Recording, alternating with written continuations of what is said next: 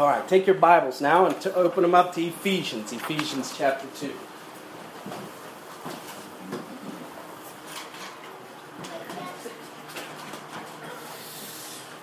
Ephesians chapter 2.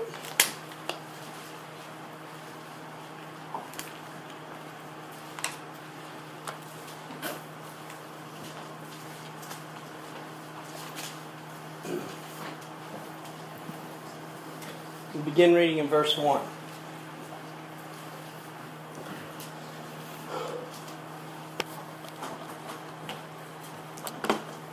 Paul, he's writing to the church at Ephesus. He's talking to believers, to Christians here. And he says in verse 1 And you hath he quickened who were dead in trespasses and sins. Uh, quicken uh, means he, he made us alive. And he said, Hey, and you hath he made alive who were at one time dead. Paul said, Hey, I was alive once, uh, but when the law came, when the commandment came, sin revived and I died. Uh, sin brings death, does it not?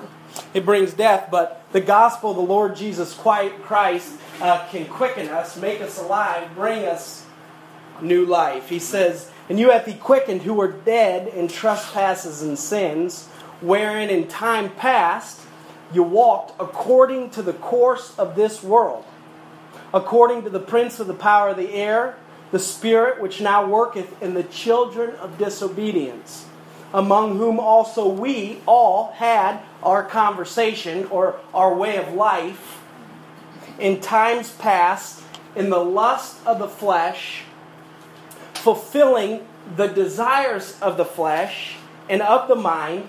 Look, if, we if, if something doesn't happen to us, if we don't accept Jesus Christ, if we're not born again, if we're not supernaturally changed, you know what's going to happen? We're just going to, by nature, go the way of the world. We're just going to desire, we're just going to try to fulfill the desire, our immediate desires, the desires of the flesh, the desires of the mind. You know, he talks about in First John the, the pride of life and all those sorts of things that we just will fulfill naturally. Uh, you don't have to teach a child to do those sort of things, we come by it naturally. He says, and at the end there of verse, verse 3 of the, of the mind, and we're by nature the children of wrath even by others. Do you know why? Do you know why we sin? I know we all know we sin. It shouldn't take too much to convince us of that. But you know why we sin? It's because we were born with a sin nature.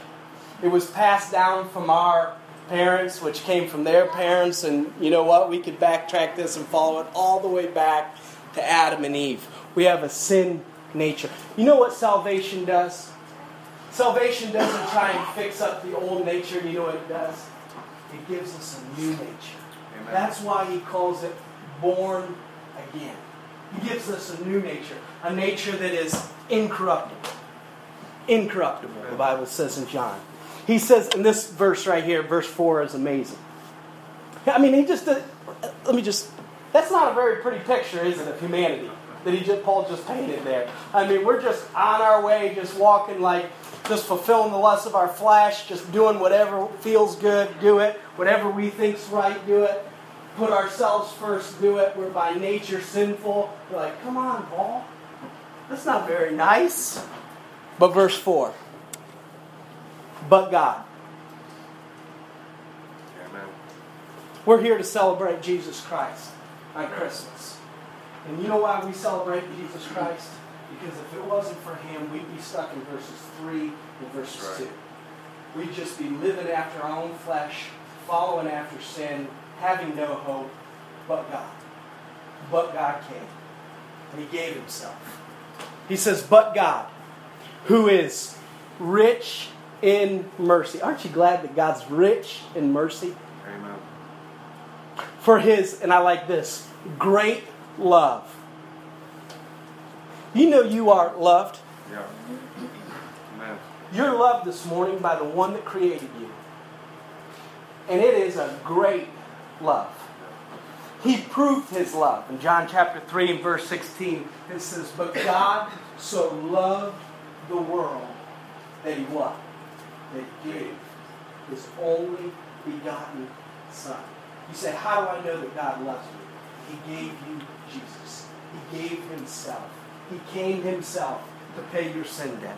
He said, But God, who is rich in mercy, for his great love wherewith he loved us, even when we were dead in sins, hath quickened us together with Christ, made us alive with Christ. And then he says this, and I want you to say it with me By grace ye are saved. Amen. Isn't that good? He says, By grace ye are saved. Verse 6 and hath raised us up together and made us to sit together in heavenly places in Christ Jesus. That's now. That in the ages to come, and then he starts talking about our bright future. That in the ages to come, this is what we have to look forward to, those that have received the mercy and grace of God. But in the ages to come, he might show the exceeding riches of his grace and his kindness toward us through Jesus Christ. For by grace are you saved through faith. And that not of yourselves, it is the gift of God. Say, gift of God. Gift of God. Amen. Not of works, lest any man should boast. I've said this before and I'll say it again. When we get to heaven one day, we might be seeing each other and walking around, but we're not going to find someone that's bragging about how they got there. Everybody's going to get there the same way. Jesus said, I am the way, the truth, and the life. And if we get there, and when we get there, it's because of grace through faith in Jesus Christ, period. Amen. He says, verse 10 For we, those who have experienced the grace and mercy of God, for we are his workmanship, created in Christ Jesus unto good works. Are we saved by good works? No. But once we're saved, God begins to create us and mold us and form us to do good works, right? To serve Him and do His will. This morning, I get to talk about my favorite subject, and that is the gospel of the Lord Jesus Christ. Paul says in Romans chapter 1 and verse 16, For I am not ashamed of the gospel of Christ, for it is the power of God unto salvation to everyone that believeth, the Jew first and also to the Greek. Why was Paul not ashamed of the gospel of the Lord Jesus Christ? Because it was the only hope for mankind. Was the only hope to have that new nature, to be born again, to be reconciled to God. Yeah, the gospel story is the babe in Bethlehem, sure. Absolutely.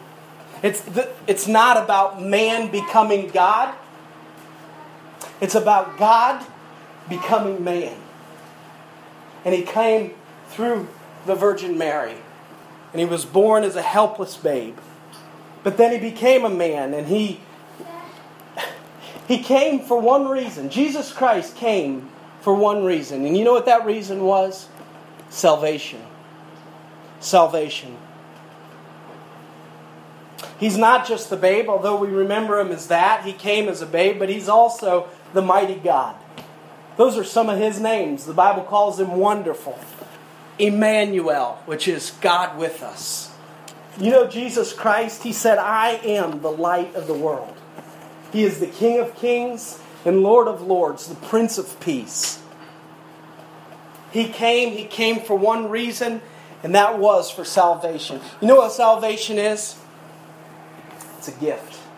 You see that in verse 8 there as we were reading. He said it is the gift of God. Salvation is a gift. You say saved or salvation. Saved from what?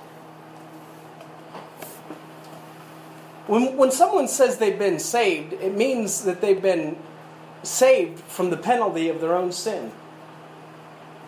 It means that they have been saved from death. Did not Christ defeat death? He did, didn't he?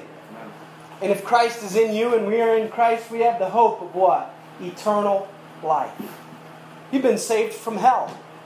Amen. You've been reconciled to God, made right with God. Let me ask you a question. What makes a good gift?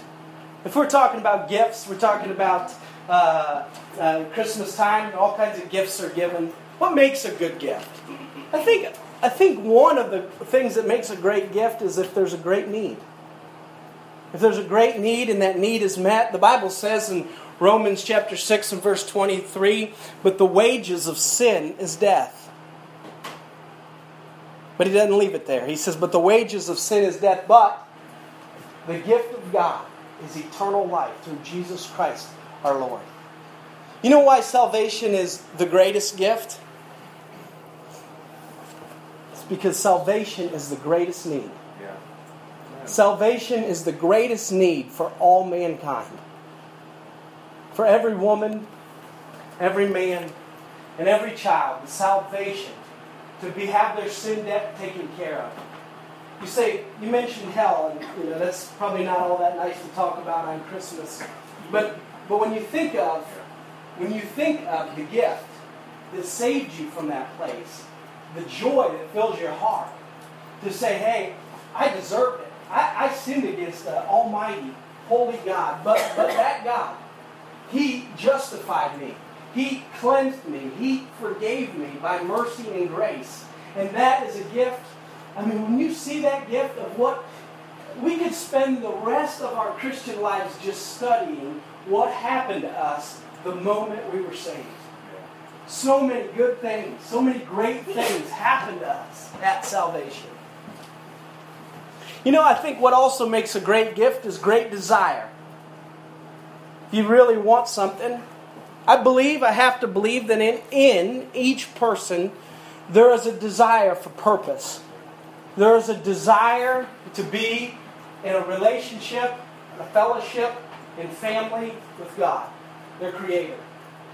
All over the world, in all kinds of societies and all kinds of uh, cultures, people are worshiping.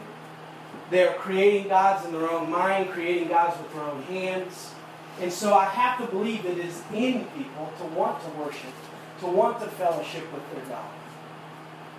And salvation, salvation is that way. It, it, it, it, it is the way to God. It is the way to that fellowship and that relationship. Why? Because sin has entered and it has destroyed and has broken that fellowship. But through salvation, by grace, through faith, that is completely mended and made right. And our deepest desires can be met through salvation. All over the world, there's needs. And it's good if we can meet them. There's those that are hungry. There's those that need just basic necessities such as water and protection, things like that. And it would be wonderful if we could help them. We could do something. But I, I propose, and I'm not saying this lightly, they need salvation by Jesus Christ greater than they need food and they need water. You say, really? Yeah. Because salvation is eternal. We're talking about salvation is eternal. You look at the story of the rich man and Lazarus, and you see which one made the right choice. So take your Bibles and look to Romans. Open them up to Romans. Romans is written by uh, Paul the Apostle, and it's been said about Roman that it's as if Paul the Apostle is presenting evidence to a jury that salvation is by grace through faith. Throughout the scripture, he is building a case that salvation is by grace through faith. And it's the theme of, of Romans is the gospel of God. And he's clear in Romans. By the way, Romans, it's interesting in, in, how your Bible is laid out, you have Matthew, Mark, Luke, and John, the Gospels, then you have the Acts of the Apostles, and then the very next book is Romans, which is pretty significant because all the books before there have to do with the Jewish people, the nation of Israel, and then all of a sudden that book, Romans, is just Gentile to the core. You can't get more Gentile than Romans. And in there, he says, God is no respecter of person. Whosoever, whosoever shall call upon the name of the Lord shall be saved. Romans chapter 5. You say, who's this, who is this great and free gift offered to? Whosoever. Anyone. Everyone who will. Romans chapter 5, we'll begin reading in verse 15. He's talking about, if we were to get into the context and read more, the, is, is Adam, Adam sinned and brought sin into the world, and sin brought death into the world. But Jesus Christ, the second Adam, came into the world, and he lived a sinless life, and his sacrifice on the cross of Calvary brought life, brought forgiveness. Just as Adam brought sin by that sinful nature, Jesus Christ brought life by that heavenly, godly nature through salvation. So pick it up in verse 15. But not as the offense, so also is the free gift. We're talking about the greatest gift this morning. For if through the offense of one many be dead, much more the grace of God and the gift by grace which is by one man, Jesus Christ, hath abounded unto many. So, in other words, Adam sinned, and Adam passed on a sinful nature to us, right? But Jesus Christ, he did not sin, and he can pass on a supernatural, a holy, sinless nature. It's hard for us to believe, but it, you know, when you accept Jesus Christ as your personal Lord and Savior, you now have a sinless nature in the sense of you have two men, the old man and the new man. You have the, the carnal man and the spiritual man, right? And the one that's born after God, he, he, he, he loves holiness, righteousness, and truth. I'm sure this week all of us can attest to the struggle between the two. I mean, I know I can. Yeah. There's a struggle. There's the old man that he he he didn't get saved at all. There's a new man that is one with Christ. He said, uh, verse 16, and not as it was by one that sinned, so is the gift. For the judgment was by one to condemnation, but the free gift. Let me ask, can you buy salvation? Can you work for salvation? I just want to get to make sure we're all on the same page here. It is a free gift, is it not? It is a free gift. Amen. He says, but the free gift is of many offenses unto justification. I like that word justification. You know, you know what justification, one, one way to remember it? Just as if I never sinned. Justified. You say, but I know I've sinned. Yeah, but when God looks at you through the blood of Jesus Christ, you are justified. Just as if you never sinned.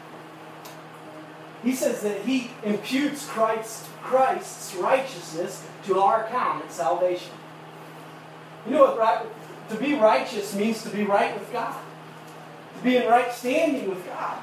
Isn't it amazing that this morning you and I can be justified in right standing with God only because of our faith in Jesus Christ, the free gift?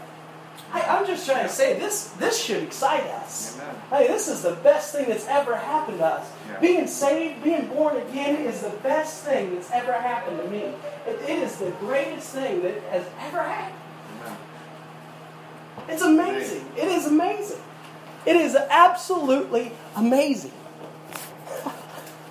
he said, uh, verse 17, For if by one man's offense death reigned by one, much more they which receive abundance of grace. Have you have you have you received an abundance of grace? I know I have. I've received an abundance of grace. and the gift of righteousness shall reign in life by one who Jesus Christ. Therefore, as by the offense of one judgment came upon all men to condemnation, even so by the righteousness of one, the free gift came unto all men unto justification of life. Verse 19 For as by one man's disobedience many were made sinners, so by the obedience of one shall many be made righteous. Moreover, the law entered that the offense might abound. You know why we have the law today? The law of the Old Testament, Moses' law, it's our schoolmaster to lead us to Christ. In other words, that's not how we, that's not what we live by to prove our righteousness to God. Our righteousness to God is proved through Jesus Christ.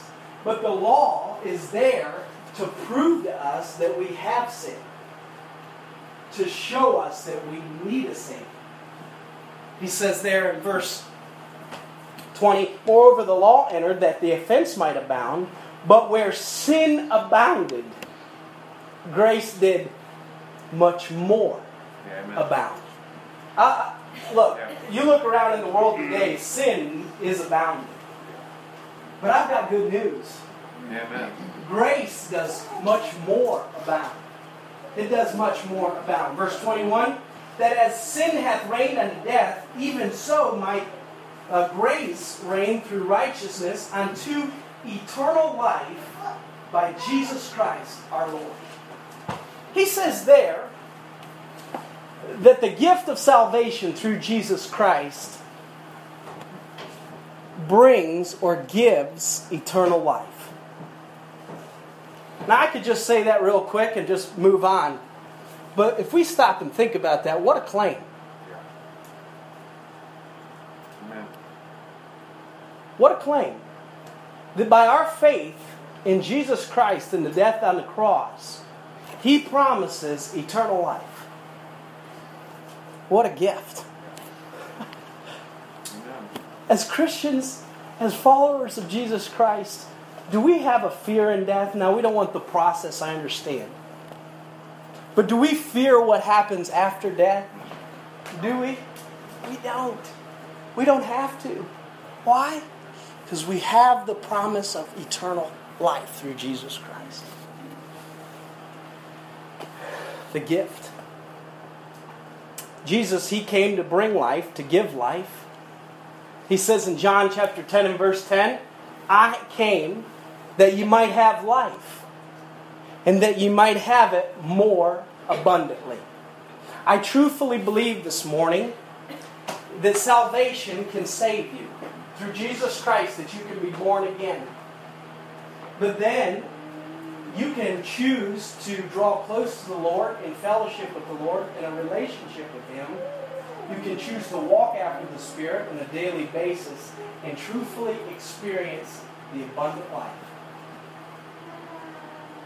You say, what's the abundant life? Does that mean all my problems are going to go away? No. No, not necessarily. Does it mean I'm not going to have any sickness or pain or sorrow? No, not necessarily. But you will have a peace that passes understanding.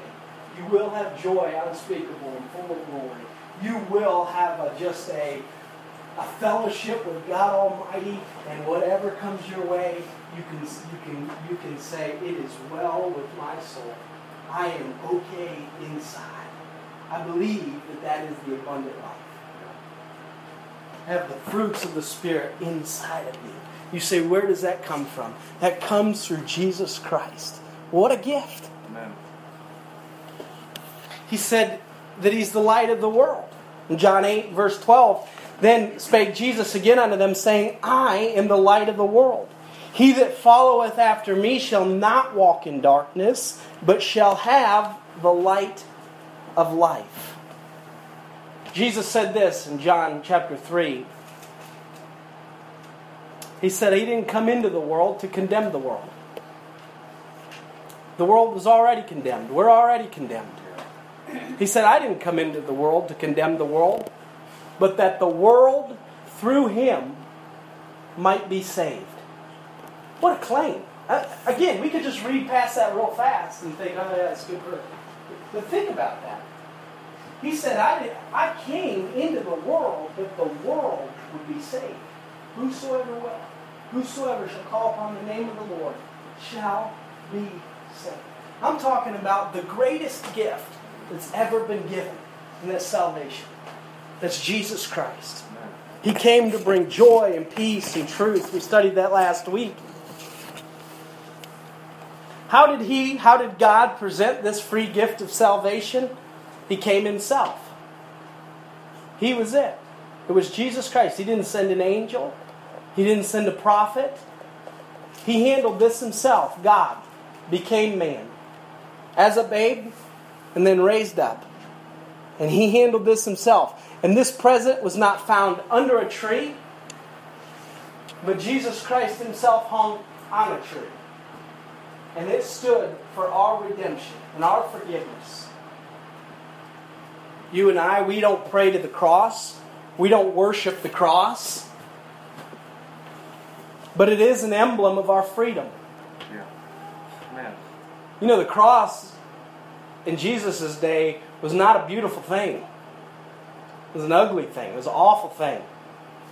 It meant death by one of the worst ways.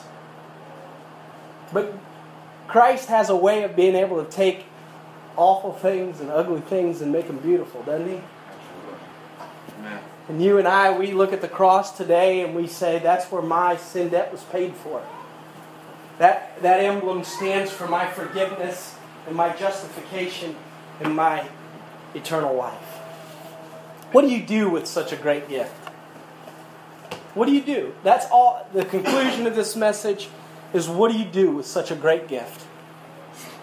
First off, you open it, you receive it, you believe it. I, I, I am absolutely convinced that salvation is the greatest gift that's ever been given to man. If you're here this morning and you've not received the greatest gift of salvation, just do it. Just by faith, accept it, believe it, and receive it. For those that have received it, give it away. I believe that it is the will of God to- for each and every person to be saved. The Bible says in 1 Peter, God's not slack concerning his promises, as some men count slackness, is long suffering toward us, not willing that any should perish. He's given us a free will, and there's some that will reject Christ. Actually, the Bible says there's many. But it's His will that He died for the, to save and forgive the sins of all. So if you've not received Christ as your Savior, why not? Why wouldn't you? Why wouldn't you receive this free gift of salvation? And if you have received it, then give it away. Tell other people. Have a heart, have a burden for those that are lost. Amen. Through this season, this holiday season, and into next year, 2016, what if we said we're going to give away the free gift of eternal life through Jesus Christ? Maybe to one person. I'm not trying to say that it's our responsibility to save the world, but wouldn't it be wonderful? I mean, absolutely, eternally wonderful to lead someone to Christ next year. One person. One person to change their eternity. Change their eternity. You say, How do I do that? Pray for them. Open our mouth in boldness when the door is open. And tell them the good news of Jesus Christ. Just as simple. Hey, the, the gospel is simple, so why would we want to try and complicate it? It's simple to us and it's simple to me. The greatest gift that's ever been given is Jesus Christ.